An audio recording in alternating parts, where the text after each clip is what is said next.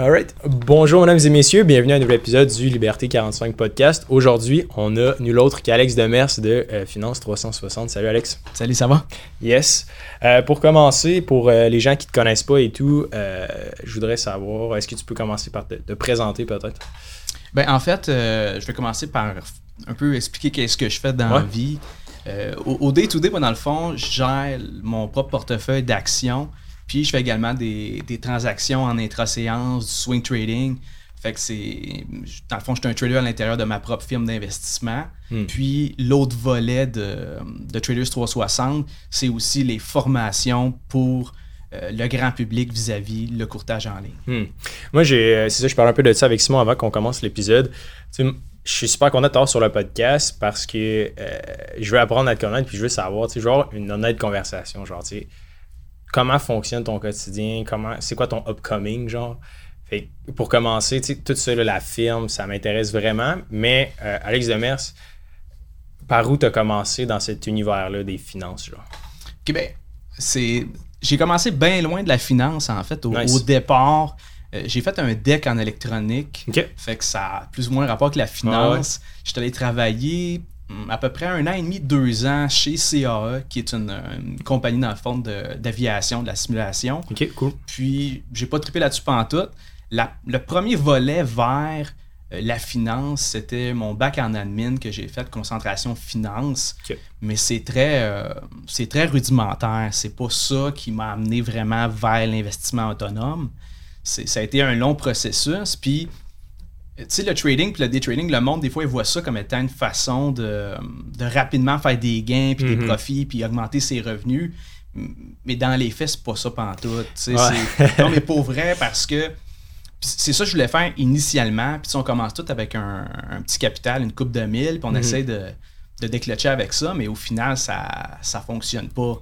Fait ma façon de faire, ça a été de me diriger vers l'entrepreneuriat puis de partir des, entreprises pour comme ça ramasser du, du fric pour financer, dans le fond, mes, hmm. opérations. C'est vraiment nice parce que Sim, t'en parles souvent, je pense. Euh, tu sais, souvent la personne qui va flasher sa, sa Lambo, genre, puis qui va vendre un, cours de day trading, tu sais, que, que je trouve poche un peu parce que c'est une profession, genre, en soi, puis c'est une carrière qui est vraiment plus longue qu'on le pense. Mais en général, ça a tellement une, euh, une connotation de genre d'argent rapide qui est comme probablement la pire approche à avoir en, day trading, right? Exact. Euh, niveau euh, business, parlons-en. C'était quoi ta business principale ou, celle du moins que tu ben, Je vais commencer par le début. La première, première business que j'ai eue, tu sais, j'ai commencé, j'avais pas une scène non plus. Là, Moi, je viens de Chicoutimi, j'habitais chez ma mère monoparentale, j'étais aménagé ici, j'ai fait mes études, j'ai pas pris de prêt étudiant, j'ai travaillé, de, nuit, je payais mes études, tout ça. Puis la première business que j'ai eue, c'était en fait, c'était un, service d'esthétique automobile, mais à domicile. Fait que finalement, ce qu'on faisait, c'est que j'avais un partenaire là-dedans. Lui, il faisait du porte-à-porte. On avait ciblé des, secteurs qui avaient des, des bonnes voitures. ouais, c'est ça, exactement. Des clients potentiels intéressants. Puis, en fait, euh, c'est ça. genre. Ben, c'est ça. Ben, nous, on était plus dans, sur la couronne nord, mais Lorraine, Blainville, Fontainebleau, tout ça. Les gros quartiers. Ouais, c'est ça. Puis, eux autres, euh, on arrivait, il y avait son pad, il expliquait un peu qu'est-ce que c'est l'esthétique, qu'est-ce que le véhicule avait besoin, on, polissage, cirage, les mags à l'acide, traitement du cuir, tout ça.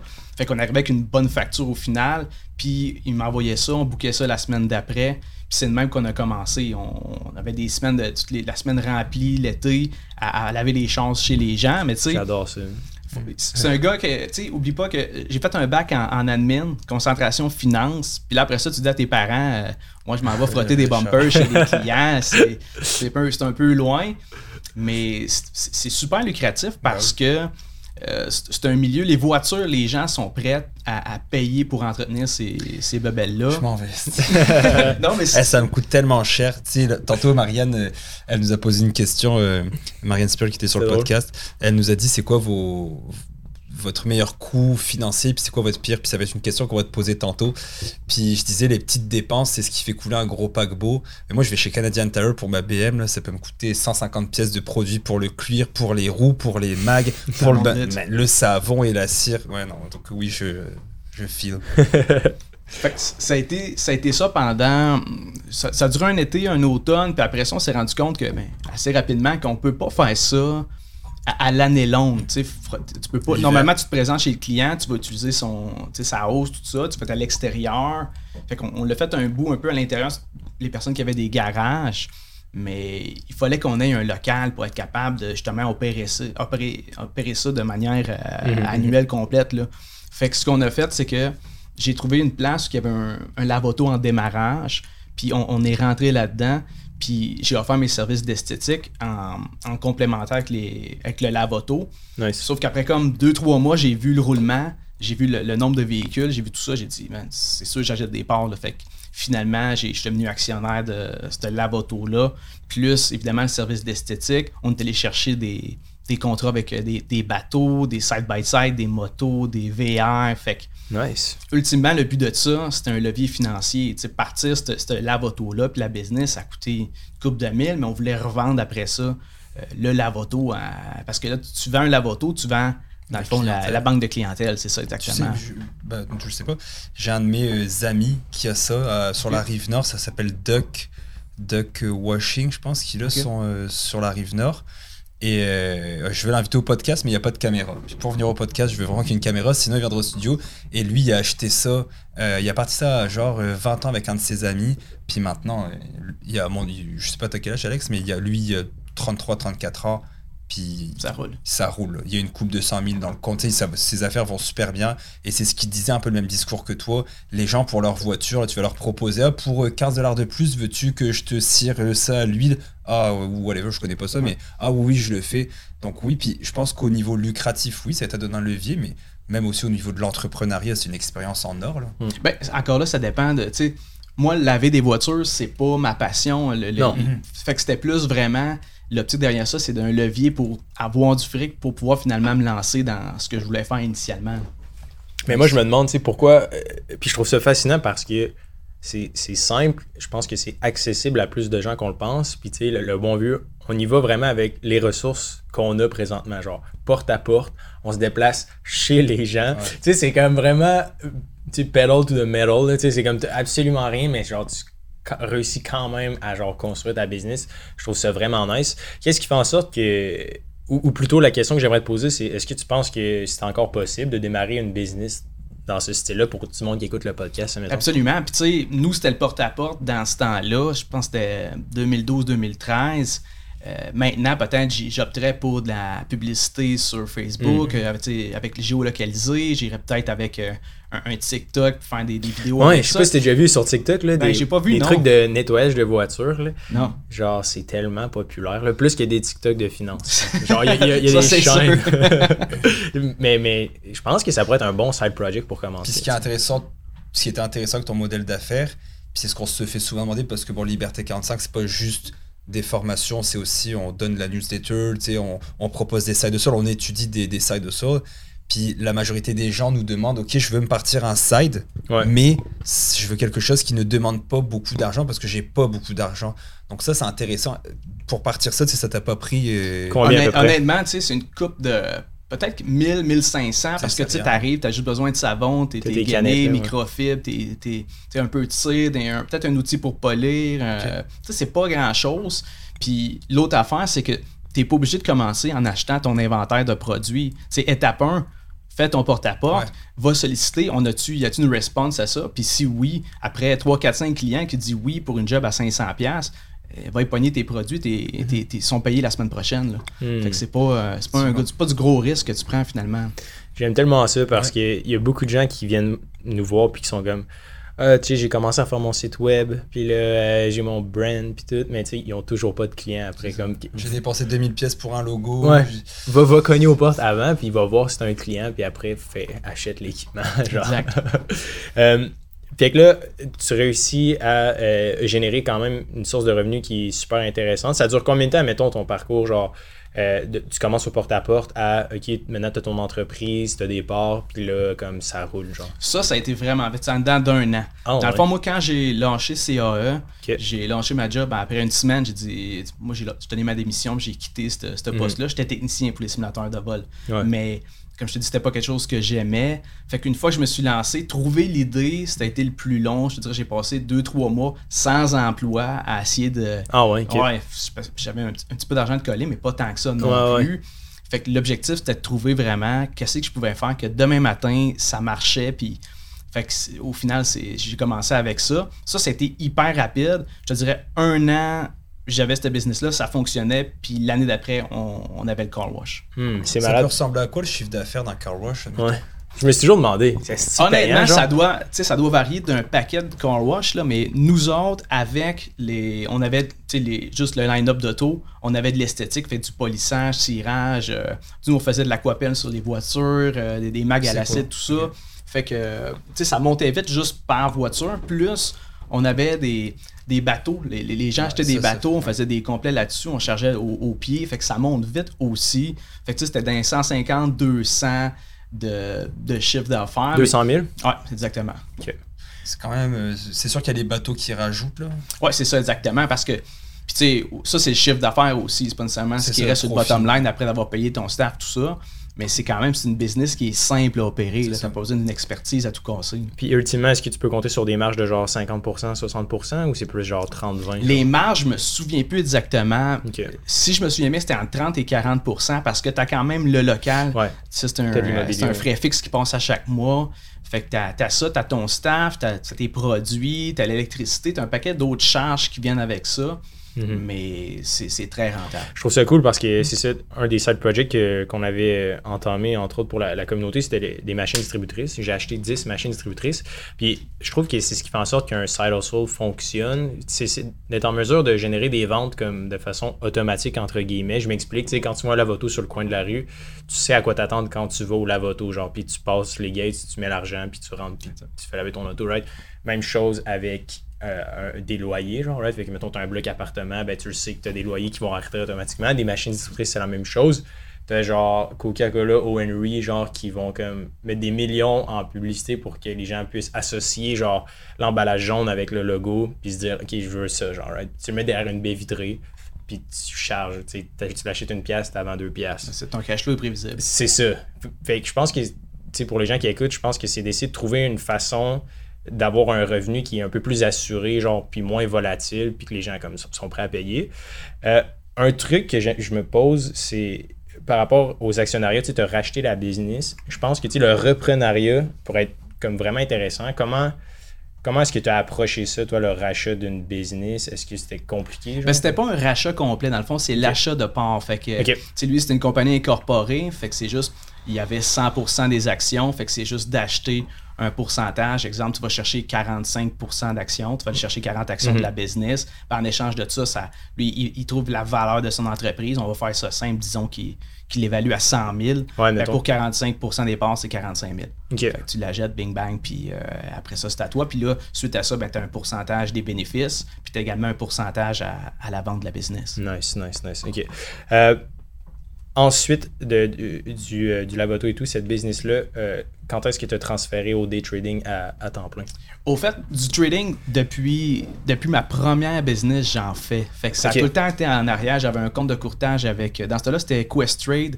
Fait que j'avais mon, mes premiers comptes ont été ouverts là en 2012-2013. Fait que dans le temps, c'était plus pour. Euh, je m'essayais comme avec du, day trading sur les, les penny stocks. J'ai commencé avec ça. Pas un franc succès.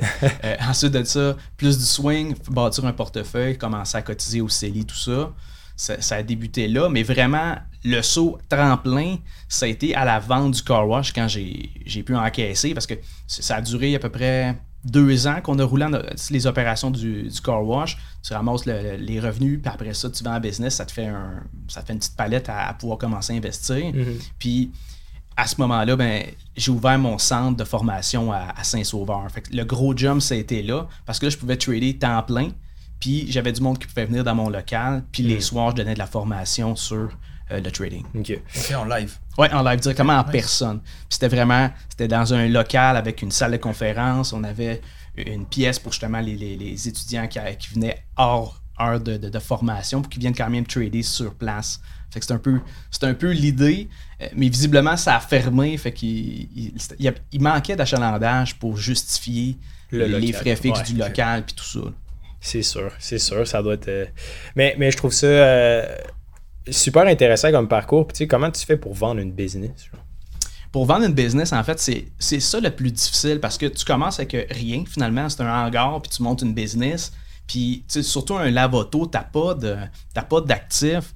Euh, tes états financiers, je veux dire, ça, ça parle, mais pas tant que ça. Fait que c'est comment tu évalues une business, c'est la, bottom line fois, mettons, 3 ans. Fait que tu génères 300 euh, 000 par année le bottom line, c'est quoi ça? Bottom line, c'est les, les bénéfices, les profits. C'est ce qui reste après les dépenses, finalement. Fait que tu prends ce chiffre-là, tu fais x3 normalement ou x5, ça te donne la, la valeur approximative de la business excluant les, actifs. C'est sûr que celle de l'immobilier, tu rajoutes ça aussi sur la valeur de l'entreprise. mais ça, normalement, tu peux le faire toi-même, mais c'est mieux d'utiliser une firme extérieure ou quelqu'un qui fait déjà des, trucs comme ça. Et comme ça, ça va te donner une idée plus, euh, plus juste de la valeur de ta business. Objective. Ouais. Hmm. Puis après ça, quand tu vends, ben, c'est notarié, bing bang, puis lui, dans le fond, tu y transfères tes parts. Puis quand tu vends des actions d'une business comme ça, c'est non imposable. C'est jusqu'à 500 000 Quand tu vends tes 500 000 ou 700 000, je ne me souviens plus. Ouais, c'est ça, exact. Tu n'as euh, pas d'impôt sur la vente de tes actions. Ah ouais? Ouais. C'est-tu rendu 900? Je m'en souviens plus, mais je me souviens que justement, ma comptable m'avait dit un montant. C'était soit 500, soit 700 ou soit 900 000. Mais assez loin pour que ça soit intéressant. Attends, fait que Jusqu'à 700 000, c'est non imposable? Oui. Fait que si, mettons, je te vends, euh, mettons, j'ai, la j'ai une business qui vaut un million, je euh, tu prends la moitié, je te vends 500 000, j'ai vendu mes actions, ça, c'est non imposable. T'es sérieux? Oui, mais faut que ça, je pense qu'il faut que ça fasse deux ans que tu détiennes les actions. Il y a des, il y a certaines euh, restrictions par rapport à ça, mais ultimement, oui, c'est ça. Non, ouais. ouais. C'est malade. Ça, c'est un bon avantage. je savais pas. puis je pense qu'on va, on va parler de, trading, évidemment. c'est quoi un peu les, les mythes entourant le, les day trading pour commencer? Tu sais, quelqu'un qui a entendu parler de ça ou les, les choses que, que, les gens disent au souper de famille. Tu sais, c'est quoi les, les, gros mythes là, qui entourent le, le day trading? Ben, des mythes, il y en a une tonne autour du day trading. Surtout, c'est parce que si mettons tu regardes les réseaux, puis qu'est-ce qui est mis de l'avant, c'est souvent euh, de l'argent facile, faire des transactions, Oui, exactement. Puis c'est jamais tu vois jamais un day trader avec l'image d'un gars standard. C'est tout le temps la Lambo, puis euh, la Ferrari, puis les, les, les, grosses affaires pour exciter les gens, pour te donner l'idée que lance-toi là-dedans, tu vas sortir de la classe moyenne, puis dans, dans 5 ans, tu es rendu millionnaire si tu es discipliné. Mais tu sais, pour faire du day trading, ça, à base, ça te prend du capital. C'est pas vrai que tu commences avec 500$ ou 1000$, tu compotes ça pendant 10 ans, puis tu fais des millions. Ça en prend combien?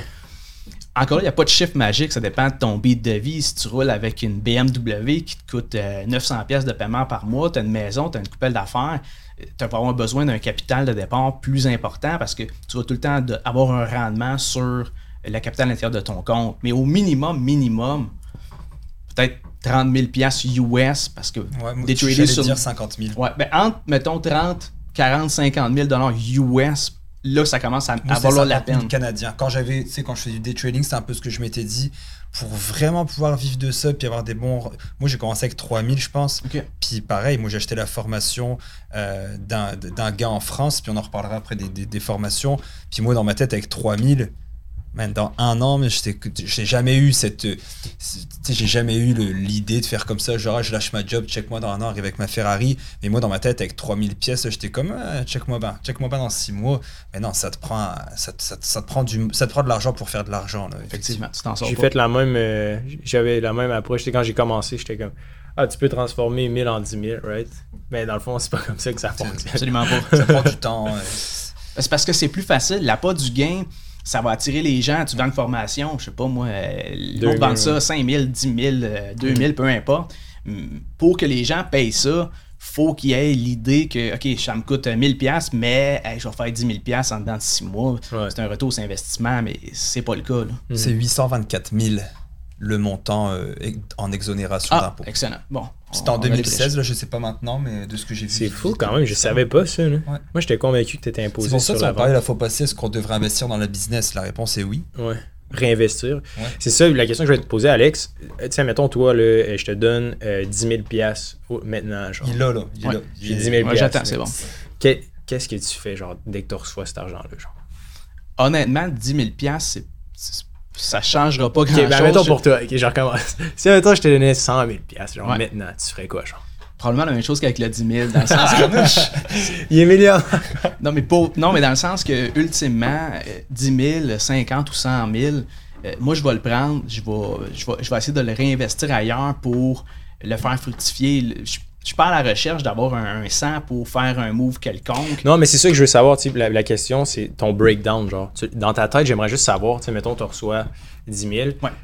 Tu les mets dans quel, dans quel panier, genre dans quelle bucket? Mais 100 000. 100 000 mettons 100 000. Ben, pour quelle raison écoute, Si, mettons, euh, si je comprends bien, c'est tu te reçois 100 000 puis je le reçois dans mon compte de courtage. Que c'est que je le fais non, avec? dans ton compte chèque, genre. On te le donne cash. Tu le savais pas, mais ton père ou ta mère, ben, ils étaient en Afrique, puis ils ont un tombés sur un banquier qui, était qui leur donne un héritage. Bref, tu as 100 000 qui tombent, tu fais quoi avec ça? Je l'envoie direct dans, dans, le compte de courtage. Ok.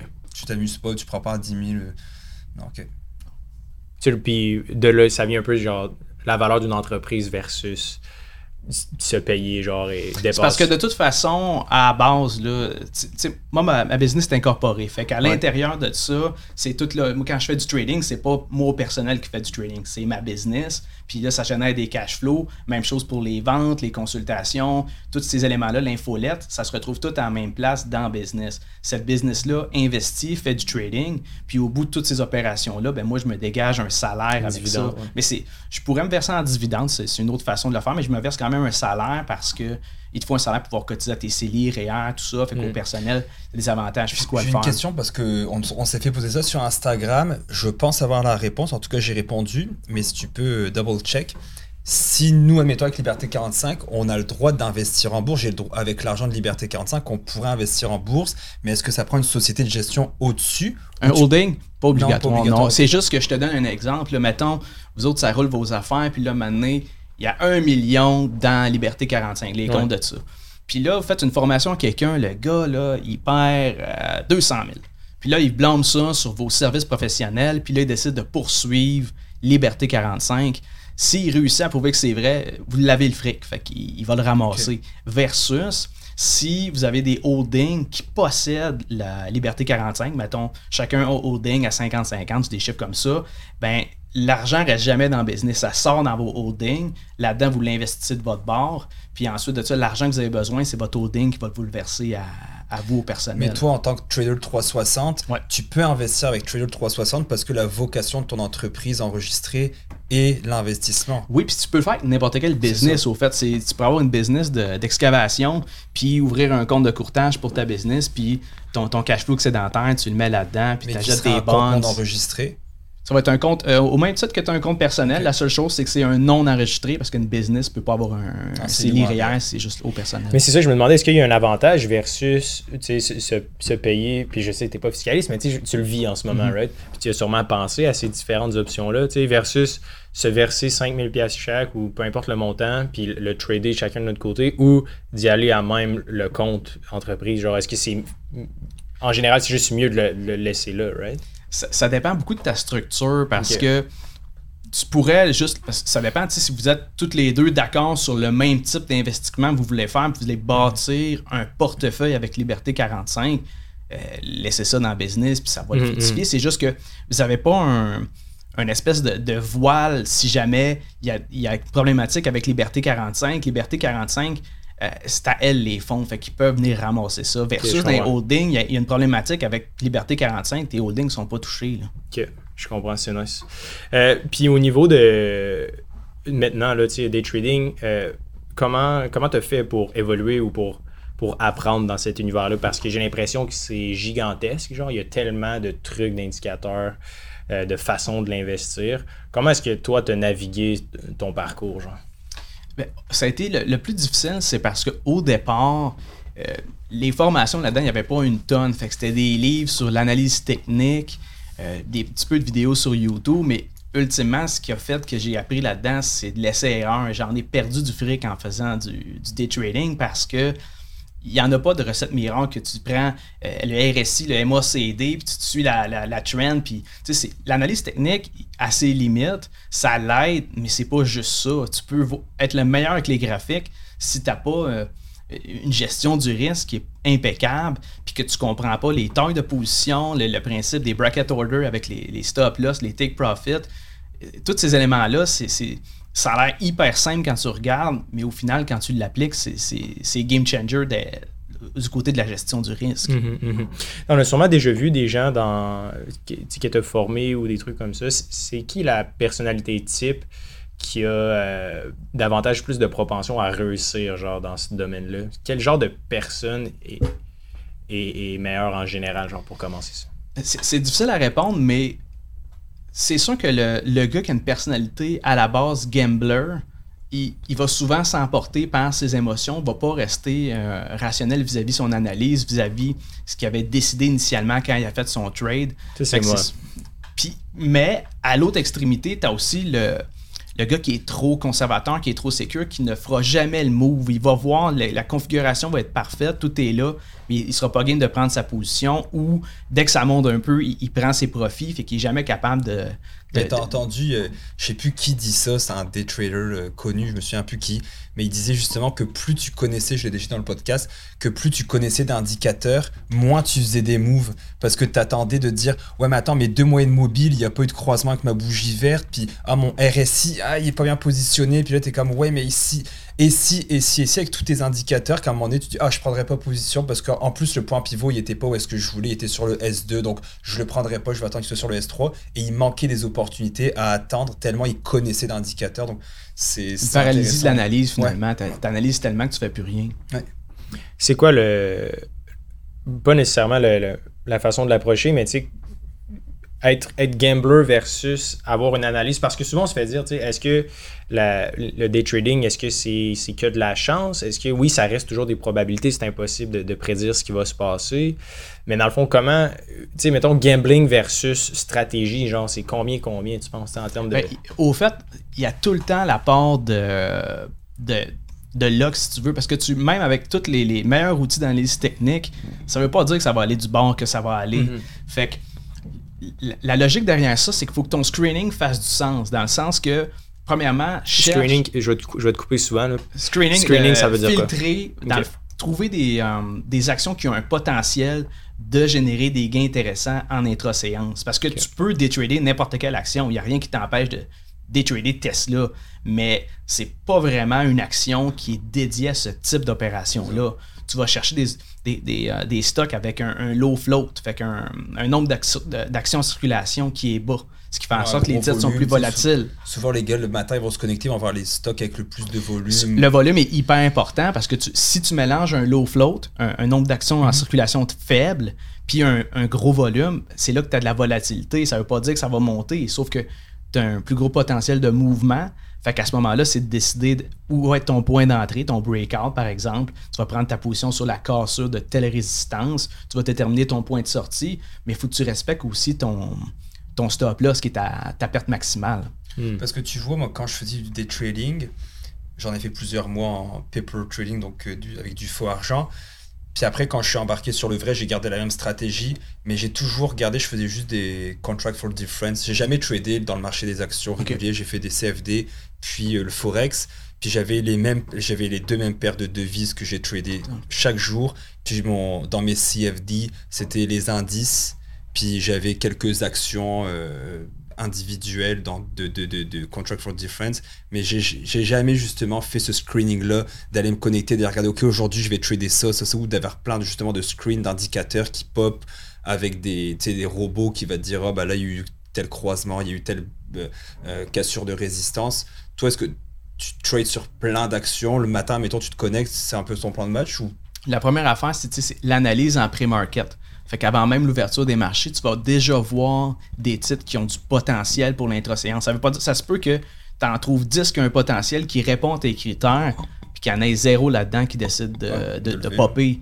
Mais le but, c'est de filtrer. Au moins, tu penses à, je sais pas, 2000 actions le matin que tu regardais, puis qu'après ça, avec tes fils, tu t'en retrouves une dizaine. Mais après ça, tu vas mettre ton attention là-dessus, puis regarder si effectivement, ils vont briser ton, ton prix, que tu décides que c'est la, ligne de résistance, que tu es capable d'évaluer qu'une fois qu'ils brisent ça, si le volume est présent, ben, en théorie, ça devrait continuer à, à lever jusqu'à tel autre niveau.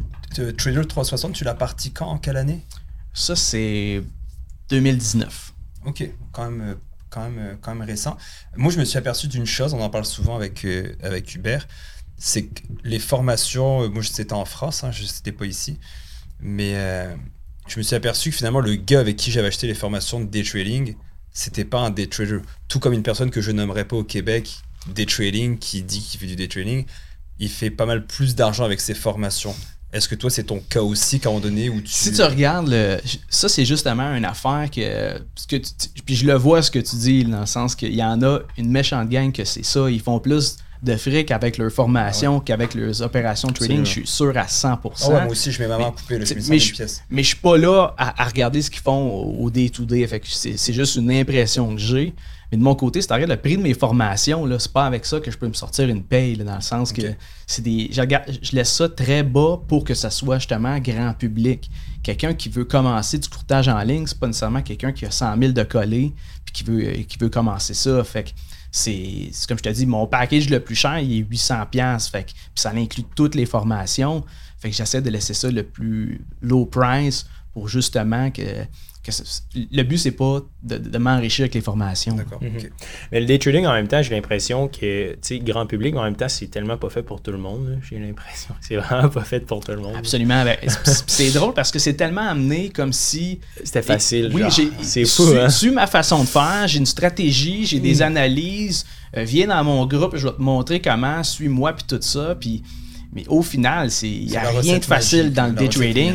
Puis c'est juste un, volet. Faire l'opération, c'est une chose. Après ça, tu génères des gains. Tu te donnes-tu une paye de. Si tu fais 5 000 une semaine, 10 000 une semaine, tu sors ça au complet? Tu gardes ça comme cash flow? Tu te donnes-tu une paye régulière? juste l'allocation du capital est complexe. Ça, te prend de l'argent pour faire de l'argent. Donc, est-ce que, OK, cette semaine, tu es content, tu as fait 3000 pièces, est-ce que tu te tires une paye de 1000 pièces pour la semaine, tu réinvestis autre, ou est-ce que tu te dis, ah non, je vais garder ce 3000 pour le réinvestir, pour peut-être Parce que tu veux pas tout cannibaliser ton, ah ben ton capital que tu as besoin pour trader. C'est fou, puis je pense que tu l'as bien dit aussi, souvent ils vont faire à croire que la personne a 2000 pièces de côté, elle dit, ben écoute, achète ma formation à 2000, puis, mais tu sais, le gars, il a pas d'argent pour, faire ses trades. Parce que c'est ça l'affaire. Tu veux pas enlever le, peu d'argent que le gars a à, mettre de côté. Tu veux pas qu'il passe au travers de tes formations. Puis encore là, tant qu'à moi, si tu as 2000$ de côté, commence pas. Euh, fais-toi un fonds d'urgence, là, commence à règle tes dettes, règle tes affaires. Puis quand tu commences à avoir un peu de fric qui dort dans ton compte, là, c'est une bonne idée de commencer à regarder. Mais je trouve ça tellement contre-intuitif, Alex, le day trading, parce que tu sais, veut, veut pas, l'humain, comment qu'on réfléchit, c'est qu'on essaie de, prendre les chemins les plus courts. Tu sais, mettons, tout est probabilistique ici, genre, les chances que la bouteille d'eau tombe ou que l'armoire nous tombe dessus, genre, tu sais, il y a des chances que ça arrive, tu comprends? Puis, le, notre cerveau fait en sorte que, tu sais, on dit, ben non, check, c'est stable, c'est correct, puis on peut se concentrer sur notre conversation.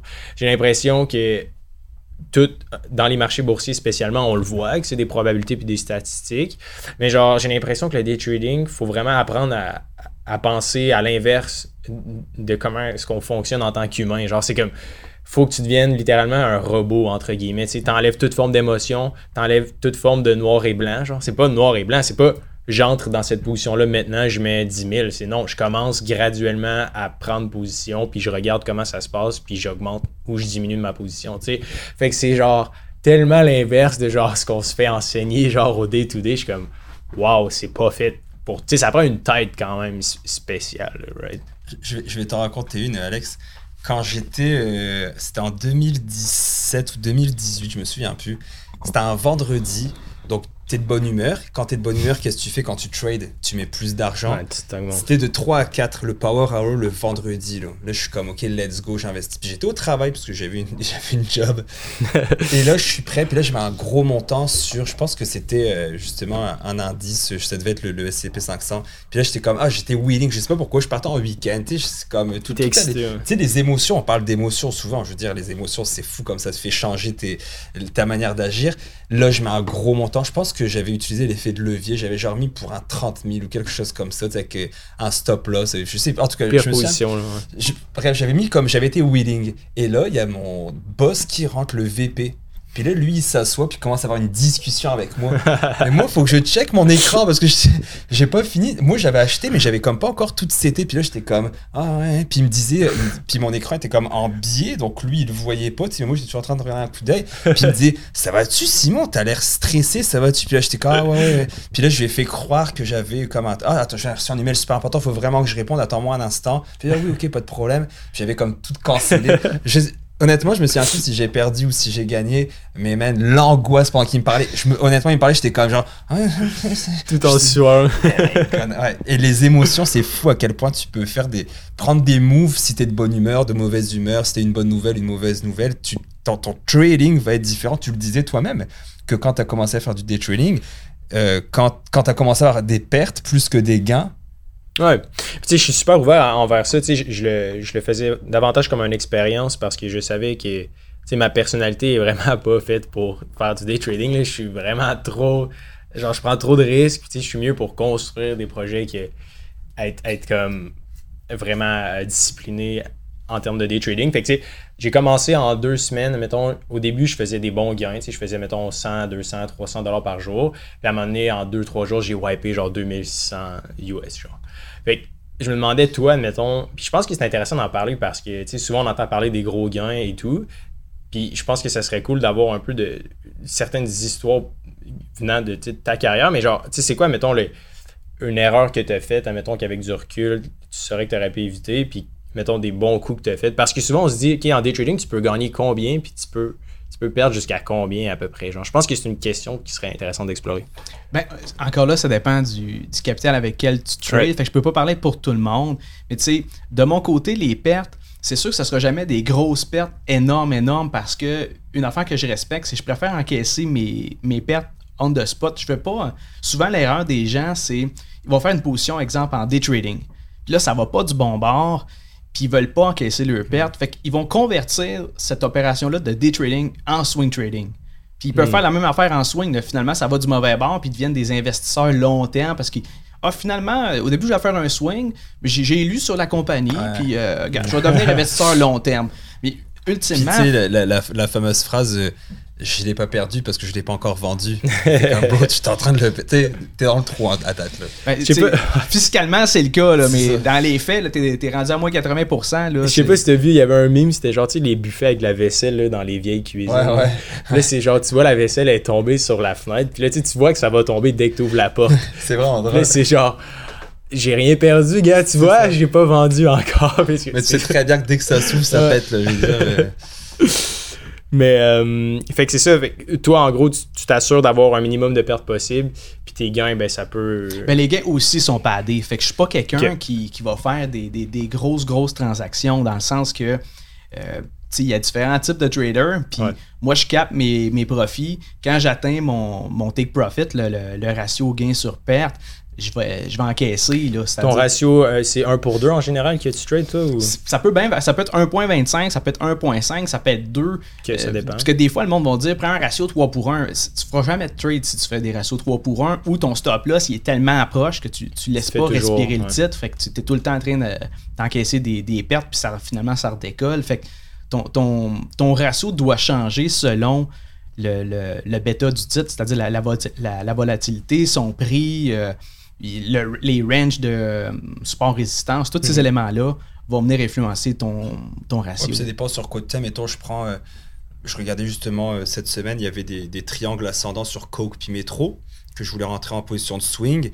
Mais tu sais, mon stop loss, même si c'était du 1-1 ou du 2 pour 1, bah, à un moment donné, ça dépend ce que tu trades aussi comme indicateur. Tu, sais, tu comprends ce que je veux dire? C'est que oui, le 2-1, le c'est cool, tu sais, tu dois faire le double de ta perte que tu es supposé prendre. Mhm. Mais à un moment donné, si je vois justement que ma, mon triangle, la résistance était quand même assez, euh, assez basse, bah, j'allais pas mettre un stop loss à l'autre bout du monde. Tu sais, ça me sert, je comprends, ou très, trade, comme tu dis, laisser la trade respirer. Des fois, tu as tellement peur de perdre que tu mets ton stop loss ultra proche, puis finalement, tu te fais sortir alors que si tu avais été un petit peu plus willing, tu sais, que tu l'avais mis en dessous de ton dernier support, tu bah là, la trade, elle serait remontée, c'était juste un, signal de rebond.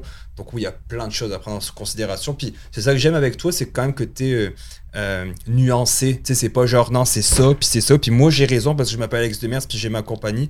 Donc j'aime ce genre de discussion. Ben ouais, moi, ce que je trouve cool, c'est que tu me sembles quand même euh, quelqu'un d'assez terre à terre, puis pas, je dirais pas conservateur, mais tu sais, normalement, le day trader, t'as la vision de quelqu'un de super, genre, euh, tu sais, qui s'emporte, ou tu sais, qui est comme, ah, j'y vais all-in sur genre Wall Street Bets. C'est comme la, la pire, euh, le pire stéréotype, mais en réalité, c'est genre l'inverse. Ceux-là qui font vraiment de l'argent, c'est qui sont relativement, genre, neutres, puis qui prennent. C'est ça, puis. Cartésien. Exact, exact. En tout cas, c'est ce, que, ce que je suis, puis c'est les gens que je connais qui ont fait ça, puis qui ont un certain succès ou dans leur compagnie c'est pas des gens qui veulent flamber puis tu sais genre quand, quand, je travaillais à l'époque à la Tour de la Bourse, euh, tout le monde était en, en costard cravate, puis c'est ça qu'il fallait. Si tu vois puis ils avaient tous des quotes de la série Suits là, avec Harvey Specter. Ils avaient tout ça. tout le monde voulait être genre, euh, euh, tu sais, c'était comme ah, moi je vais être le roi du monde. Puis si tu veux, tous des quotes de réussite. Puis c'est comme les gars ils travaillaient de 9 à 4 à, 4 heures, ils allaient se saouler dans les bars. Puis c'était comme mm, c'est ça la réussite effectivement. Donc ouais non, ça prend autre chose pour réussir dans la vie que de flamber puis de dire euh, je vais être je vais tout contrôler je pense qu'il y a d'autres aspects en tant qu'entrepreneur ou euh, investisseur. Tu as commencé euh, à faire de la radio? J'étais allé une fois, en fait, à. C'est quoi? Je t'ai écouté? Ah ouais? Je, ben, t'ai écrit. Ah, oh, c'est vrai, t'as raison, c'est vrai. félicitations. j'ai eu une couple de messages cette journée-là, tu peux imaginer. Mais ouais, je me suis fait inviter par le, producteur de cette émission-là il écoutait le podcast, puis il me demandait si ça m'intéressait de, faire ça. Mais j'en ai jamais fait. Puis c'est tellement pas dans. Tu sais, un podcast, t'as le temps un peu d'expliquer. moi, je suis quelqu'un qui va un peu euh, long et en large. Fait que c'est difficile pour moi d'être concis puis d'aller. Court, hein? C'est très court, puis c'est très. Euh, t'as pas énormément de temps non plus pour. Euh, pour réfléchir à tes réponses. Puis même tes réponses, ils doivent être assez courtes là, parce que tu as à peu près un 7 minutes de temps d'air avec les, autres animateurs. Fait que c'est très. C'est pas mon. C'est pas mon environnement préféré pour parler de, de finances puis d'investissement. C'est pas facile. C'est très, comme tu dis, c'est très nuancé. ça prend beaucoup d'explications. Quand je t'ai écouté justement passer, que ça a fini, j'ai dit, je pense, moi, j'ai écouté deux minutes en tout cas. je sais pas combien de temps ça a duré le, truc. Je pense que c'est à peu près deux, deux minutes et demie. Puis j'étais comme, qu'est-ce que. Tu sais, je me suis mis un peu à ta place, vu qu'on fait pas mal, on est assez semblable là-dessus. Je me suis dit, qu'est-ce que j'aurais dit? Puis on était invité à Salut Bonjour euh, quelques semaines après, je ouais, c'était drôle. Puis pareil, tu sais, la personne, l'interview, c'était comme, ok, bah moi je te shoot la question, on va pas l'entendre en nom, donc toi tu dois la répéter. Puis ta question, ta, ta réponse doit être ultra concise, c'est 30 à 40 secondes max sur le mouvement Fire. Explique le mouvement oh Fire. En, partant, faut juste, juste le traduire, ça c'est une affaire. Puis là, après ça, expliquer comment ça fonctionne, c'est quoi l'idéologie, les différentes variantes de ça. moi, je, parle vite, c'est très typique français. Mais tu sais, je, me dis, ok, mais là, je dis quoi? J'avais réfléchi un petit peu à ce que j'allais dire, mais j'ai trouvé ça tellement pas facile. Je me suis détesté dans ce. Ouais, c'était bon, t'étais bien. C'était ah. juste la traduction anglaise. Ouais, c'était drôle ça. mais t'as parlé avec Gino euh, Chouinard, en fond? T'es allé sur place Moi, je suis allé sur place, mais il était pas là Gino, c'était Francisco Randes qui était là. Ok, ok, ok, nice. Mais ouais, ça, me fascine parce que, nous, mettons, c'est genre, c'est une réelle conversation, là, genre, il n'y a aucun script. Genre, puis après ça, tu vas à la TV où on est allé sur Emma TV avec Marianne Spear, puis c'est comme, là, il y a la grosse équipe de tournage. les questions, faut qu'ils préparent deux mois en avance. Genre, puis là, t'arrives sur le plateau, puis là, c'est comme là, vous allez avoir 30 secondes, c'est sourier, genre, regardez l'écran. Moi, je suis genre. C'est vraiment pas mon environnement. mon podcast, je suis seul chez nous, je right. mes affaires, je prends mon petit café, je commence à faire mon. Tu sais, j'en râle devant mon micro, puis après ça, après 20 minutes, c'est fini. Tu sais, c'est pas. Il n'y a pas de, deadline, il n'y a pas de, de trucs à respecter. Mm. C'est pas super mon, mon type d'environnement. Non, c'est très contrôlé. Ouais. Euh, puis après, je peux comprendre, ça reste la radio, ça reste la télé. Ils sont obligés de mettre un cadre euh, parce que, oh, pas ça, mais il y, a quelques, il y a quelques mois, on avait un bootcamp, puis nous, on fait des lives pendant nos bootcamps à chaque mercredi. Puis on a posé la question à quelqu'un, tu sais, peux-tu te présenter Puis la personne est partie pour se présenter, mais tu sais, moi, je dis, ah, présente-toi, tu sais, rapidement, ton nom, prénom, pourquoi t'es là. Puis le gars parle, puis là, c'est bam. Puis là, puis là, puis ceci. Puis tu sais, ma mère, là, là, était là. Puis tu sais, après. Il y a genre 40 personnes. Il y a 40 personnes qui attendent, là. Tu sais, qu'on a une heure, puis le gars, il commence à s'étaler tu essaies de reprendre la balle au bon. Puis moi, ça me fait tout le temps rire quand j'écoute la radio. Euh, en plus, j'écoute C'est quoi. Et euh, souvent, tu sais, t'en as qui sont à la radio puis qui parlent, tu sais, mettons, ils appellent un auditeur, puis l'auditeur, il se met à raconter sa vie, puis là, ils essaient de le couper, genre, ouais, mais ou au 98.5, tu sais, pour les sujets politiques ou quoi. Puis là, le gars, ouais, mais tu sais, ma grand-mère, elle était là. je, trouve ça, je trouve ça drôle. Là, faut être concis, donc c'est pour ça, oui, je comprends que la télé doit être, ou la radio doit être concis. T'as pas le choix, euh, maintenant, je me demandais, ce que tu fais au day-to-day, ça ressemble à quoi ton, ton quotidien? Est-ce que c'est dans le fond, à, toute la journée que tu trades ou euh, comment ça se passe, mettons? Là? Ben, un, ça dépend. Il n'y a pas. Euh, c'est pas tous les jours qu'il y a des opportunités pour faire du day, pour faire du swing. Fait que. Mhm. C'est sûr que tous les matins, oui, je suis devant, le, je, je suis devant les, les, marchés. Là. Je regarde mhm. ce qui se passe en pré-market, je lis les nouvelles, je check les données économiques à 8h30. Fait que moi, c'est plus que juste du day trading parce que je fais la gestion de mon portefeuille à long terme. Juste ça, ça va prendre du temps pour les résultats financiers, les sur la business, les nouvelles qui vont sortir, tout ça. Là, tu fais juste ça de ta vie. Là. Ouais. Ben, il y, a plusieurs volets, par exemple, à Traders. mais effectivement, c'est que ça que je fais. Effectivement. Exactement, consultation, tout ça. Mais je te dirais que à partir de 7h30, 8h, je suis devant mon ordinateur à regarder des graphiques, puis à lire des données, puis à, me plonger dans le monde. Puis environ de 9h30 à 11h, il y a les opérations du matin. Après ça, ça devient tranquille midi. Puis à peu près vers 3h, là, il y a un regain avec, avec la, fermeture du marché qui est, qui est imminente. Fait que c'est dans ces temps-là que je vais plus trader mais je fais pas mal d'autres choses que ça. Je, te coupe par, rapport à ça, ça n'a vraiment pas vraiment rapport. Quand je fais du day trading, moi, ça fait quand même plusieurs années que j'ai arrêté. Il me semblait que le de 3 à 4, c'était ultra volatile, que maintenant, quand je regarde, j'ai l'impression que ça bouge plus tant. Est-ce que c'est moi qui m'a ben, depuis les dernières années? plus, Les dernières années, de mon côté, peut-être c'était pas les bonnes actions que tu regardais, mais sinon, euh, cet été, oui. Dans le sens que l'été, il y a tout le temps un ralentissement au niveau du volume. Il y a moins de, il y a moins de traders qui trade l'été que euh, durant d'autres saisons. Mais normalement, ah, si tu es dans une action low float, haut volume, puis que c'est. Euh, je parlais plus des indices. Je regarde plus les actions. Euh, ok, unitaires, tu ouais, ça, je regardais plus un peu les indices, comment ça se passait. J'avais l'impression qu'avant, mettons, 2018, 2019, 2000, j'ai arrêté en 2020. Ouais, j'ai arrêté en septembre 2020 le day trading. Ok. Puis je avant, je trouvais que ça bougeait. Maintenant, quand je regarde, mettons, 2, 3, 4, je suis comme, ah, c'est moins. Euh, tu sais, des fois, je m'attends à des gros pics, puis il y en a moins. Ou... Bref, c'est peut-être moi qui, qui ai mal regardé. Donc ben, je, pense, j'ai pas remarqué ça, du moins. c'est peut-être peut-être que tu as raison au niveau indiciel, mais sur les, les titres en intra-séance, normalement, il y a un regain autour de 3 heures. Hmm. Euh, je me demandais, investir en groupe versus être un loup solitaire, est-ce que c'est mieux de développer ses sa propre philosophie et ses propres stratégies d'investissement dans, ce que tu fais ou tu crois un peu en. Tu sais, des fois, je lis des livres beaucoup ces temps-ci sur le sujet, puis tu entends parler, mettons, des firmes légendaires, genre à Chicago, genre dans les années comme 80-90, genre qui, qui, euh, qui faisaient de la vente puis de l'achat de, commodités, tu sais, puis qui ont fait de fortune, puis souvent ils ont l'air d'être en groupe, genre. Comment, toi, est-ce que tu crois à ça, genre, tu sais, le trading de groupe, genre, ou? Je sais pas si j'y crois ou pas. C'est juste que selon ma, ma façon de faire puis ma personnalité, je préfère être toute seule quand je fais ce type d'opération-là. Euh, des transactions d'intra-séance, ça peut être stressant, il y a de la tension. Vraiment. Euh, puis il peut y avoir des, comme un, phénomène de foule. T'es 4-5 à trader le même titre. Là, à c'est plus rationnel. C'est ah ouais, monte, monte, tu veux faire du fric, tu as des gains. Même chose, ça drop, le monde panique en même temps. Euh, j'essaie d'être plus isolé pour ce type de, de transaction-là. Puis un peu la même chose pour le portefeuille gestion long terme parce que si tu regardes les. Quand les marchés capotent, tout le monde capote, tout le monde panique, tout le monde veut vendre ses titres, il n'y a plus rien de bon. Fait que si tu veux pas te faire contaminer par ça, j'essaie de rester un peu euh, hermétique à, tout ce qui se passe sur forum, euh, groupes sur Facebook, tout ça, parce que plus souvent qu'autrement, c'est pas des.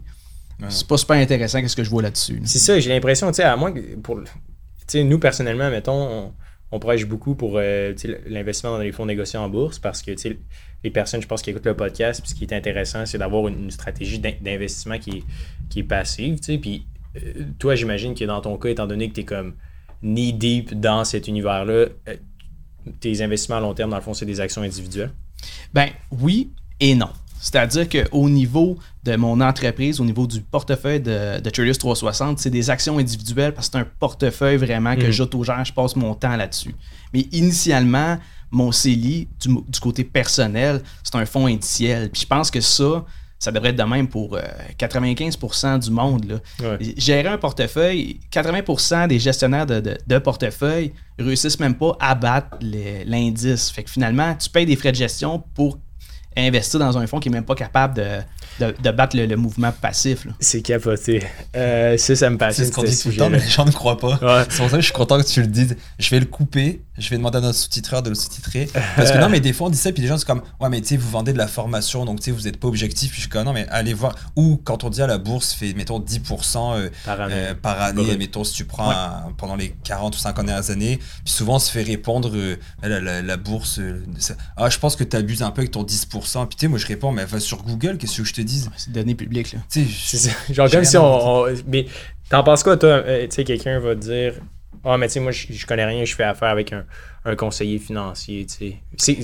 J'étais un peu biaisé par rapport à ça. Logiquement, moi je fais pas affaire avec des conseillers financiers, puis même quelqu'un qui m'arrive puis qui s'intéresse à la bourse, qui veut puis qui met un peu de temps là-dessus, puis qui veut qui est prêt à s'ouvrir son compte un compte autogéré que ce soit un CELI, REER, un régime mhm. d'études, tout ça. Tu investis dans des fonds indiciels puis laisse ça pour le long terme puis normalement tu vas battre le rendement de, de, de, tous les autres fonds mutuels que tu vas te faire proposer puis t'as pas de frais. Là. Tu sais, un, un fonds indiciel, tu as 0.1% de frais de gestion, c'est rien. Je sais pas si tu connais l'outil euh, Color Track. Euh, ça me Sûrement pas. Dans le fond, je suis en train de devenir. Je suis en train de passer mes examens de l'AMF. OK. Puis c'est pas pour offrir mes services, c'est juste pour comprendre genre comment fonctionne la fait le CCVM euh, Là, dans le fond, c'est euh, pour devenir euh, conseiller en sécurité financière. APF Ouais. OK. Exact. Fait que là, j'ai quatre examens à l'AMF, dans le fond, à passer, là, à, la tour juste ici à côté. Puis, bref, il y a un outil, Color Track, qui est. Tu as besoin d'avoir ta licence de l'AMF pour pouvoir acheter l'outil. c'est genre les, les, conseillers financiers indépendants, dans le fond, qui ont accès à ça. Parce que si jamais votre conseiller financier n'a pas accès à cet outil-là, courir dans l'autre direction parce que c'est vraiment cool. C'est comme un agrégateur de tous les fonds. Puis ça va. Tu sais, dans le fond, il y a Morningstar qui le fait un peu, mais eux, ils vont vraiment. Euh, tu sais, les gars, je leur ai parlé, là, c'est des Québécois qui ont parti de ce logiciel-là, puis c'est euh, deux PhD, genre en stats, là. Puis c'est comme, ils sont vraiment, genre, purement, genre, mathématiques. C'est vraiment cool. Puis le logiciel, en gros, ce qui permet de faire, c'est d'agréger, genre, tous les fonds euh, tant de gestion privée que de fonds négociés en bourse sur euh, la bourse de Toronto. Puis il donne genre un axe euh, des XY, puis mettons, il te le filtre selon différents facteurs, genre comme la capacité à rembourser les pertes, genre. Parce que tu sais, mettons, quand tu perds de l'argent maintenant, ça prend vraiment du temps à rembourser là, avec l'intérêt composé. Je sais pas si tu te rappelles du, graphique que tu m'avais montré. Là. Ouais, je sais. mettons, tu perds genre 10 000 ça prend comme 5 ans à rembourser, vice-versa. Bref. puis l'analyse est comme super bien faite. Puis là, tu peux voir, OK, voici, mettons, VFV ou VEQT ou peu importe mhm. le fond, versus comme genre le fond des jardins. Genre. Puis là, tu vois, c'est genre 2 étoiles, genre contre 5 étoiles, puis c'est genre 6% versus 12%, genre, sur comme les, les, 50 dernières années. c'est ça qui est bizarre, parce que tu sais, si tu regardes ça, il y a un gestionnaire de fonds que c'est sa job avec des analystes, tout le monde est payé. une équipe. C'est ça, versus l'autre, c'est juste le marché. Là, tu, peux, tu prends l'SP500, tu le laisses vagabonder, puis lui, il réussit à surperformer toutes ces équipes-là. C'est fou. Hein? On avait parlé à l'un d'eux qui, qui, gérait le, le, fonds de pension justement de, retraite d'Hydro-Québec. Puis c'était Michel, il nous expliquait un peu l'architecture de, l'équipe de gestion de fonds. C'est des centaines de personnes. Tu as genre le gestionnaire principal qui a des, qui a des cellules, puis dans ces cellules-là, tu as des acheteurs. Puis là, c'est genre, OK, ben, mettons, j'ai un milliard à investir. Je mets, mettons, 200 euh, millions dans cinq équipes.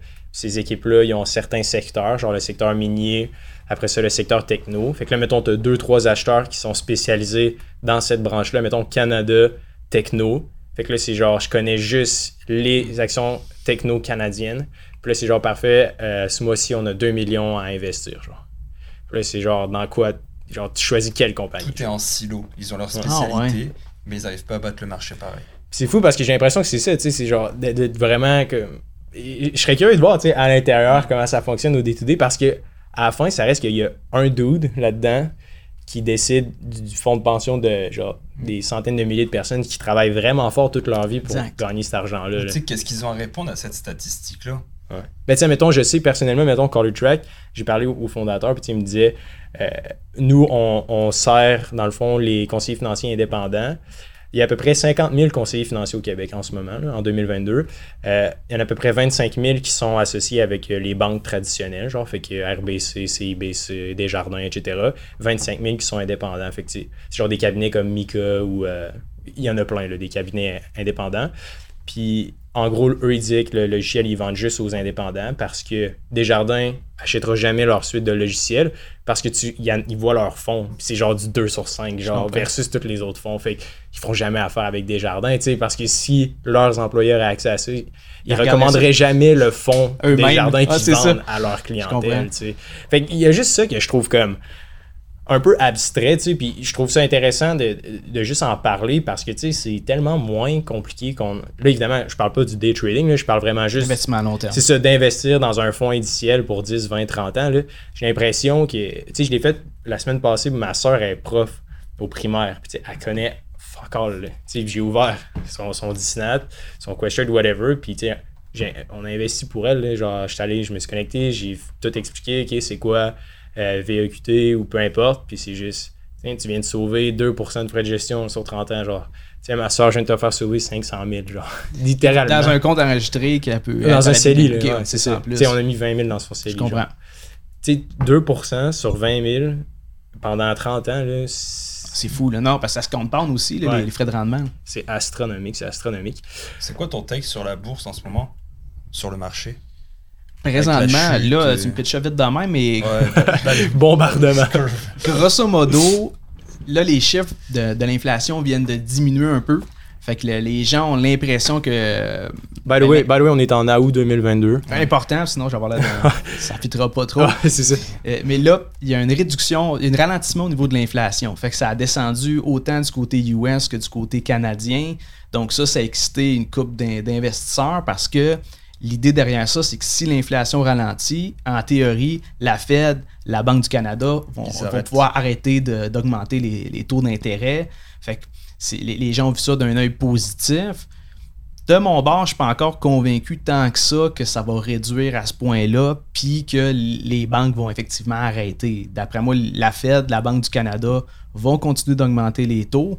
Puis l'autre chose, c'est que l'inflation, les données qu'on a, qu'on a eues du côté de l'IPC, c'est très biaisé dans le sens que si tu regardes ça concrètement, c'est la, la portion énergie, le pétrole, l'essence qui a diminué fortement.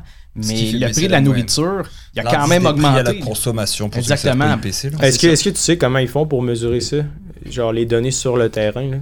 Euh, ça, la méthode, non. La seule affaire que je sais, c'est qu'ils mettent un, une, on appelle ça la substitution. Fait que si, exemple, le, poulet augmente de 5% puis le bœuf augmente de 10%, ils vont pas dire que la viande a augmenté de 10%. Ils, ils disent qu'un consommateur qui est rationnel, si le, poulet a moins augmenté que le bœuf, ben, il va se rediriger vers ce produit-là vu que c'est moins cher. Fait que hmm. ça va affecter la pondération au niveau du, de, l'indice des prix à consommation. Ça, je savais pas, c'est intéressant, mais il y, a un, y a un article qui est paru il y a quelques semaines dans Bloomberg ou dans Wall Street Journal qui parlait que dans le fond, la Fed, les, les, employés, ce qu'ils font pour aller chercher, les, récolter les données de l'inflation, c'est qu'ils vont faire des sondages avec des iPads, genre dans les petites et moyennes entreprises.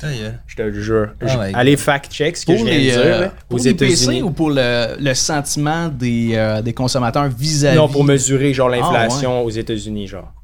Puis je te jure, allez, me fact-check, s'il vous plaît, allez voir. C'est vraiment, ils, se promènent avec des iPads puis ils posent des questions. C'est hyper subjectif, right? Tu sais, puis une suggestion que je trouvais intéressante, c'est juste d'aller, mettons, avec les Visa puis Mastercard, puis aller analyser les données en temps réel des transactions puis des prix genre des transactions fluctuer right? Mais c'est pas ça qu'ils font non ben non parce qu'ils prennent pas vraiment ça, ça ils prennent pas un panier de produits puis le lait coûtait tant mais ça serait bien mieux. ça serait plus ça reflèterait plus la, la réalité. en temps réel versus l'espèce de parce qu'en ce moment j'ai l'impression qu'il y, a tellement un gros décalage entre ce que mettons le gouvernement reçoit comme données puis la décision qu'ils prennent versus ce qui se passe en ce moment tu sais. Je veux dire Joe Biden ben, c'est un peu une joke mais tu sais qui dit que pas d'inflation, genre. Mais, ou des fois, ils disent qu'il ah, y a 7%, mais on le voit bien, là, que le prix à la pompe est genre en train d'exploser ou whatever. Fait que j'ai l'impression qu'il y a comme tellement de décalage que ça fait en sorte que genre tout roule moins bien. C'est, c'est parce que si tu regardes juste les, données du taux de chômage, de, l'indice des prêts à consommation, les données sont comme amoindries par la filtration des données qu'ils prennent. Fait que si tu reçois ça, ça a l'air moins pire que ce que c'est concrètement, mais les consommateurs, nous autres, au day-to-day, on, le voit, notre épicerie, l'essence, tout ça, c'est concret. Hmm. Très concret.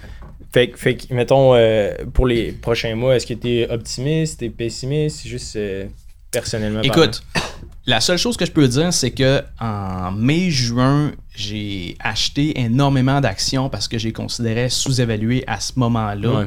Euh, les prix de TELUS, Disney, BMO, Starbucks, Netflix, tout ça il était vraiment, à mon avis, à des prix intéressants pour une position long terme. Là, il y a vraiment eu un rebond. Là, aujourd'hui, c'est pas mal dans le rouge. Là. Ouais, mais, j'ai vu ça.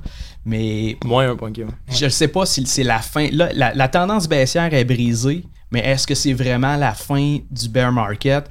On, va le savoir plus au mois de septembre, mais qu'on voit qu'est-ce qui se passe du côté de la Fed. De toute façon, il y a une augmentation des taux, ou enfin, pas une augmentation forcément, mais une revisitation, une réévaluation des taux en septembre. Septembre, exactement. Je pense que c'est le 8 septembre. Si... Je me souviens pas de la date, mais septembre, c'est sûr que là, ils vont réévaluer justement la situation en se basant sur les dernières données de l'inflation. Qu'est-ce que tu dit? J'ai signé variable. Je suis en train de, je viens d'acheter une maison, puis j'ai pris variable. Le, le variable, il y a 4.4 actuellement. 4.35. Le fixe, c'est à combien?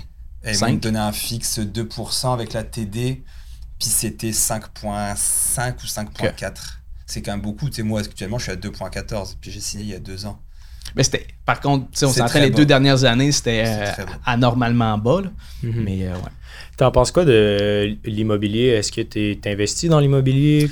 Zéro pin bar, j'ai même pas de, de maison, j'étais en, en, logement, je loue. Mais pourquoi? C'est bizarre, tu sais, il me semble l'immobilier, c'est le meilleur investissement de tous les temps, non? Ben, c'est parce qu'il y a tellement de. Avec le refinancement, puis le monde amène ça d'une façon que, my God, tu vas générer des cash flows, puis t'as pas besoin d'une grosse mise de fonds, tu refinances, tu la ressors, puis bing bang, tu sais, un peu l'ingénierie financière. Puis oui, il y a des opportunités sur l'immobilier, mais un, moi, ça me rejoint pas. C'est pas un type d'investissement réellement passif. Là. Je veux pas me faire appeler à 3 h du matin par des locataires parce que la toilette est bouchée. C'est pas, euh, pas quelque chose qui m'excite. Puis je suis pas non plus, je suis pas un gars manuel. Fait que, veux, veux pas, c'est de la brique, c'est du concret. Il y a du monde qui aime ça. Moi, c'est pas quelque chose qui, qui m'attire, même si il y a un paquet de monde qui ont fait de l'argent dans, dans, ce secteur-là. Je pense qu'il y, a beaucoup de raccourcis. Genre, euh, ah, j'ai acheté mon bloc 300 000, 5 ans après, je le revends 500 000, j'ai fait 200 000 dans mes poches. Souvent, ce. Puis, encore une fois, on fait pas de guerre avec l'immobilier, c'est juste, je suis comme toi, euh, quand, quand, je parle d'immobilier, c'est vraiment pas mon truc. Je suis pas manuel non plus. J'ai pas envie de me faire appeler. Puis là, Hubert, je vais envoyer la maison que j'achète. C'est une maison qui est dans un cul-de-sac. En arrière, c'est un terrain protégé. Il y aura jamais personne qui va bâtir là. J'ai un grand terrain. J'ai genre 15 000 pieds carrés de terrain avec des haies de cèdre de genre 10 pieds, 12 pieds de haut. Parce que je suis casanier puis j'aime pas me faire appeler. Après, c'est ces raccourcis-là que je n'aime pas. Et je rajouterais, je déteste ces mêmes raccourcis des day traders qui sont comme Ah, mets 1000 pièces, tu vas avoir un revenu passif pour vivre. Ça existe pas, guys. Moi, quand j'ai commencé, je me, faisais bombarder de publicité. Heureusement, je suis assez attentif à ça. Et tiens, mettons, tu, vu que tu regardes des choses, bah, ton algorithme te propose des choses avec des publicités en rapport. C'était comme euh, investir avec un petit capital pour seulement 300 euh, dollars. Euh, que tu peux mettre là, tu pourrais générer 100 000 dollars d'ici 5 ans. Je dis des chiffres au hasard, mais c'est juste, au niveau de l'immobilier, c'est juste ça que j'aime pas. C'est j'ai acheté à 300, j'ai vendu 500, j'ai fait 200 000. Sans compter les taxes de bienvenue, les frais de notaire, les réparations, l'entretien. Et là, on me dit, ouais, les réparations et l'entretien, c'est la même chose. Pas pas tout. L'entretien de ton gazon, euh, l'entretien d'une bâtisse, ça a besoin d'entretien. Euh, les réparations, c'est pas pareil. C'est pas pareil des ben, réparations. C'est comme l'idée préconçue que acheter une maison, c'est un investissement en soi. C'est pas un investissement avec un gros rendement au final. Si tu regardes tous les frais encourus versus. là, c'est un petit peu plus difficile avec les logements.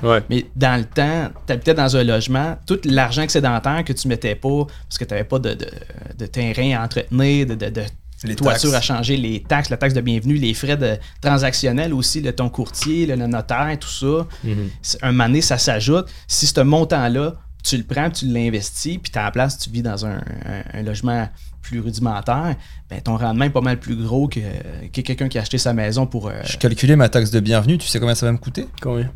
Dis-moi un prix. Je sais pas, 3000 genre? 12 000. 12 000 Ma taxe de bienvenue c'est payé là, là. Tu sais, tu peux pas la financer. C'est ta taxe de bienvenue, c'est 12 000. Donc, ça, à un moment donné, pareil, l'entretien, euh, je te montrerai tantôt les photos de la maison. L'entretien, ça va me coûter un bras, là. Piscine creusée. Tondeuse.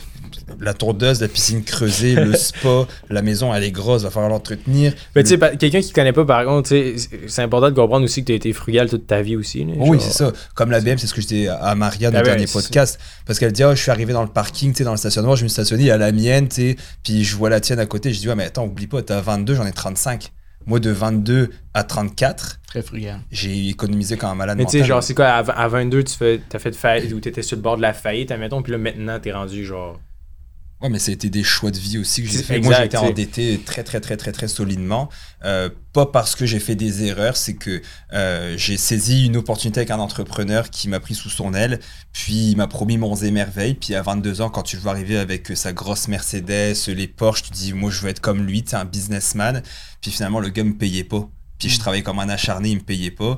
Donc j'ai loadé mes cartes de crédit pour euh, continuer à pouvoir travailler pour lui parce qu'à un moment donné, ça allait payer. Puis il m'a jamais payé. Mais tu sais, ça n'a pas été parce que je suis tombé dans la drogue ou dans l'alcool ou que j'ai acheté n'importe quoi.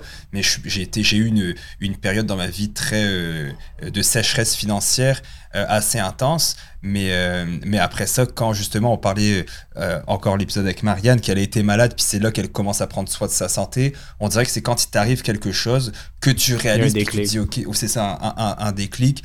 Mais oui, mais maintenant à 35, bah, je vais avoir 35 à la fin de l'année, mais c'est maintenant que je me suis dit, et moi je me suis toujours fixé jusqu'à 35 ans, je vais vivre vraiment, je vais économiser. Tu sais, le cost fire, moi c'était pas mal ça. Je me suis dit, je vais mettre le plus possible que je peux de côté, je vais travailler comme un malade, puis à 35 ans, je relâche la pédale de gaz. Là, j'ai eu l'opportunité. La, BM m'a vraiment pas coûté cher, dans le sens qu'il y avait des, très bons deals. Avec l'inflation, les gens ont peur. Là, la maison, je viens d'acheter, bon, on est en août 2022. Euh, la maison, il y a eu 7 visites, je suis la seule offre. Aucune surenchère. Puis là, les gens m'ont écrit pour dire ah, fais attention, les taux d'intérêt vont monter. Penses-tu que j'aurais fait un move financier sans avoir l'argent en arrière pour me baquer Non. Mhm. Donc, euh, moi, je pense qu'il faut saisir ce, genre d'opportunité. Quand le marché, Warren Buffett le dit, quand les gens ont peur, bah, c'est là qu'il faut y aller. C'est vraiment drôle. Euh, tu te rappelles, euh, une des, on fait des conférences des fois dans les écoles, c'était vraiment drôle au début pour avoir parce que les kids ils écoutent pas tant, c'est genre de secondaire 4-5. Puis là, je vais toujours me rappeler, quand tu commences la présentation, je m'appelle Simon, maintenant à 23 ans, j'étais endetté, puis maintenant j'ai 35 ans, puis tu sais, je suis millionnaire. Puis là, les kids, genre, ils, se lèvent, puis ils commencent à applaudir, genre. C'est tellement gênant, j'étais quand même allé à Aïe, aïe, j'étais genre. C'est pas un exploit, là. Ouais, ça me faisait rire, là. Mais. Euh, c'est fascinant quand même, puis j'ai l'impression, je sais pas ce que tu en penses, tu sais, la relation avec l'argent, toi, dans, dans, avec les gens qui t'entouraient quand tu étais euh, plus jeune, est-ce que ça a été toujours un sujet qui était tabou quand même, l'argent? Ben, c'est pas tant que ça a été tabou, mais c'est, tu sais, mon père, lui, c'est un employé, il va faire ça toute sa vie, ça fait 25-30 ans qu'il travaille en même place, c'est un technicien, c'est un bon salaire, mais c'est un, c'est pas un travailleur autonome, c'est pas quelqu'un qui veut déclocher, puis, puis ma mère, elle était mère monoparentale, fait qu'elle mhm. était à la maison, tout ça. Fait que c'était pas un sujet qu'on abordait en, fait. Puis de mon côté, l'argent même en soi, c'est pas tant la motivation non plus. C'est moi, je tripe sur la bourse, l'investissement autonome, l'entrepreneuriat. Puis ça donne que ces domaines-là génèrent de l'argent. Hmm. Mais le fait d'être euh, justement dans ce milieu-là, est-ce que tu te fais euh, juger Est-ce qu'on t'a dit que c'était peut-être une erreur quand tu es parti à ton compte alors que tu avais étudié Est-ce que tu as eu juste. C'est sûr parce qu'en plus, l'élément que j'ai pas dit, c'est que CAE, mon père travaillait là, travaille mm. encore là aujourd'hui. C'est lui qui m'a fait rentrer là. Puis au bout d'un an, un an et demi, je décide de, tout lâcher ça pour me partir à mon compte. Tu le sais pas, il y a, peut-être l'impression aussi que j'allais juste pas travailler, que. C'est pas, ils, disent pas ça pour te, te bâcher non plus, c'est pour t'éviter de que finalement tu te retrouves mal pris. Je pense que nos parents veulent aussi quelque chose qui est sécuritaire pour nous, qui est safe, quitte à prendre moins de risques, quitte à en avoir moins dans les poches, au moment que ce soit safe. On a fait justement, bah, Hubert a fait le sondage, préférerais-tu un million? Ah ouais, c'est intéressant, je vais sortir les stats. Préférerais-tu un million maintenant ou 50% de chance de gagner 50 millions? Puis euh, je pense 74% ont, ont voté pour euh, avoir un million tout de suite. Puis c'est un peu ça, je trouve que nos parents se disent oui, il y a des risques, mais tu t'es mieux avec euh, ton petit travail. Moi aussi, ça a été ça souvent. Tu je travaillais beaucoup, puis c'était comme, tu sais, ou j'économisais beaucoup. Et ce qu'on me disait souvent, c'était Ah, mais Simon, faut que tu profites. Puis je leur disais Mais je profite, je profite. Moi, j'aime ça, faire ça. C'était ça le, le, sondage, je sais pas si tu vois. C'est une story, ça va skip, le mets ton doigt, mais. Donc avoir un million. My God. Tout de suite. J'ai quand même été vraiment surpris. Tu sais, je sais pas si les gens qui nous regardent sur YouTube vont le voir, là. Sûrement pas. Non, on verra pas, right? Mais peu importe. Euh, en gros, c'est on a fait un sondage en, story. On disait il y a deux boutons, un bouton rouge et un bouton vert. Puis la question, c'est est-ce que tu prendrais un million maintenant en tapant le bouton rouge ou si tu tapes le bouton vert, tu as 50% de chance de gagner 50 millions. Puis sur environ 400 votes, il y a eu près du tiers des gens qui euh, prendraient le bouton vert, puis près du deux tiers bouton rouge. T'en penses quoi de, de ça? C'est la version au risque, là. Ça, c'est. Quand tu vois ça, c'est parce que justement, l'autre, c'est safe shot, c'est sûr, tu l'as. L'autre, à 50%. Mais toi, mettons, tu taperais plus le bouton rouge ou le bouton vert? Si tu regardes, au niveau probabilité, ouais, je, prendrais le 50%. Le... Ah, ouais? Ouais. Moi, je prendrais le rouge. Moi, je prendrais le rouge aussi. Rouge, parce que. Le rouge, c'est quoi? C'est 1 million maintenant. je prendrais un million. Ou 50% de chance de gagner 50 millions. En fait. Mais c'est ça. Personnellement, je suis comme. Tu sais, ce que tu peux faire avec un million versus ce que tu peux faire avec peut-être zéro, genre, tu sais.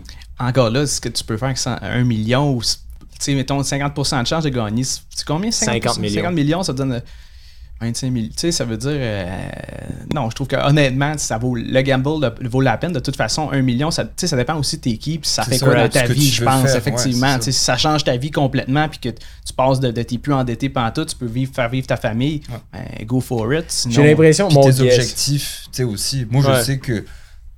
Tu sais, là, tantôt, tu as dit 10 000, justement. Moi, demain, tu me donnes 10 000, je suis comme. Bah, ça va rentrer dans le compte. C'est ça, c'est pas pour braguer, c'est juste qu'à un moment donné, quand tu as de l'argent quand tu fais des rendements, bah, c'est. Puis j'ai ce que je veux dans la vie.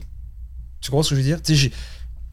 J'ai ce, que, ce que je veux. pour moi, le, le, la finance, l'argent, c'est correct. Je suis suis plus à, à, courir après pour en avoir plus. Ma vie me convient comme ça. J'ai pas de rêve matérialiste non plus.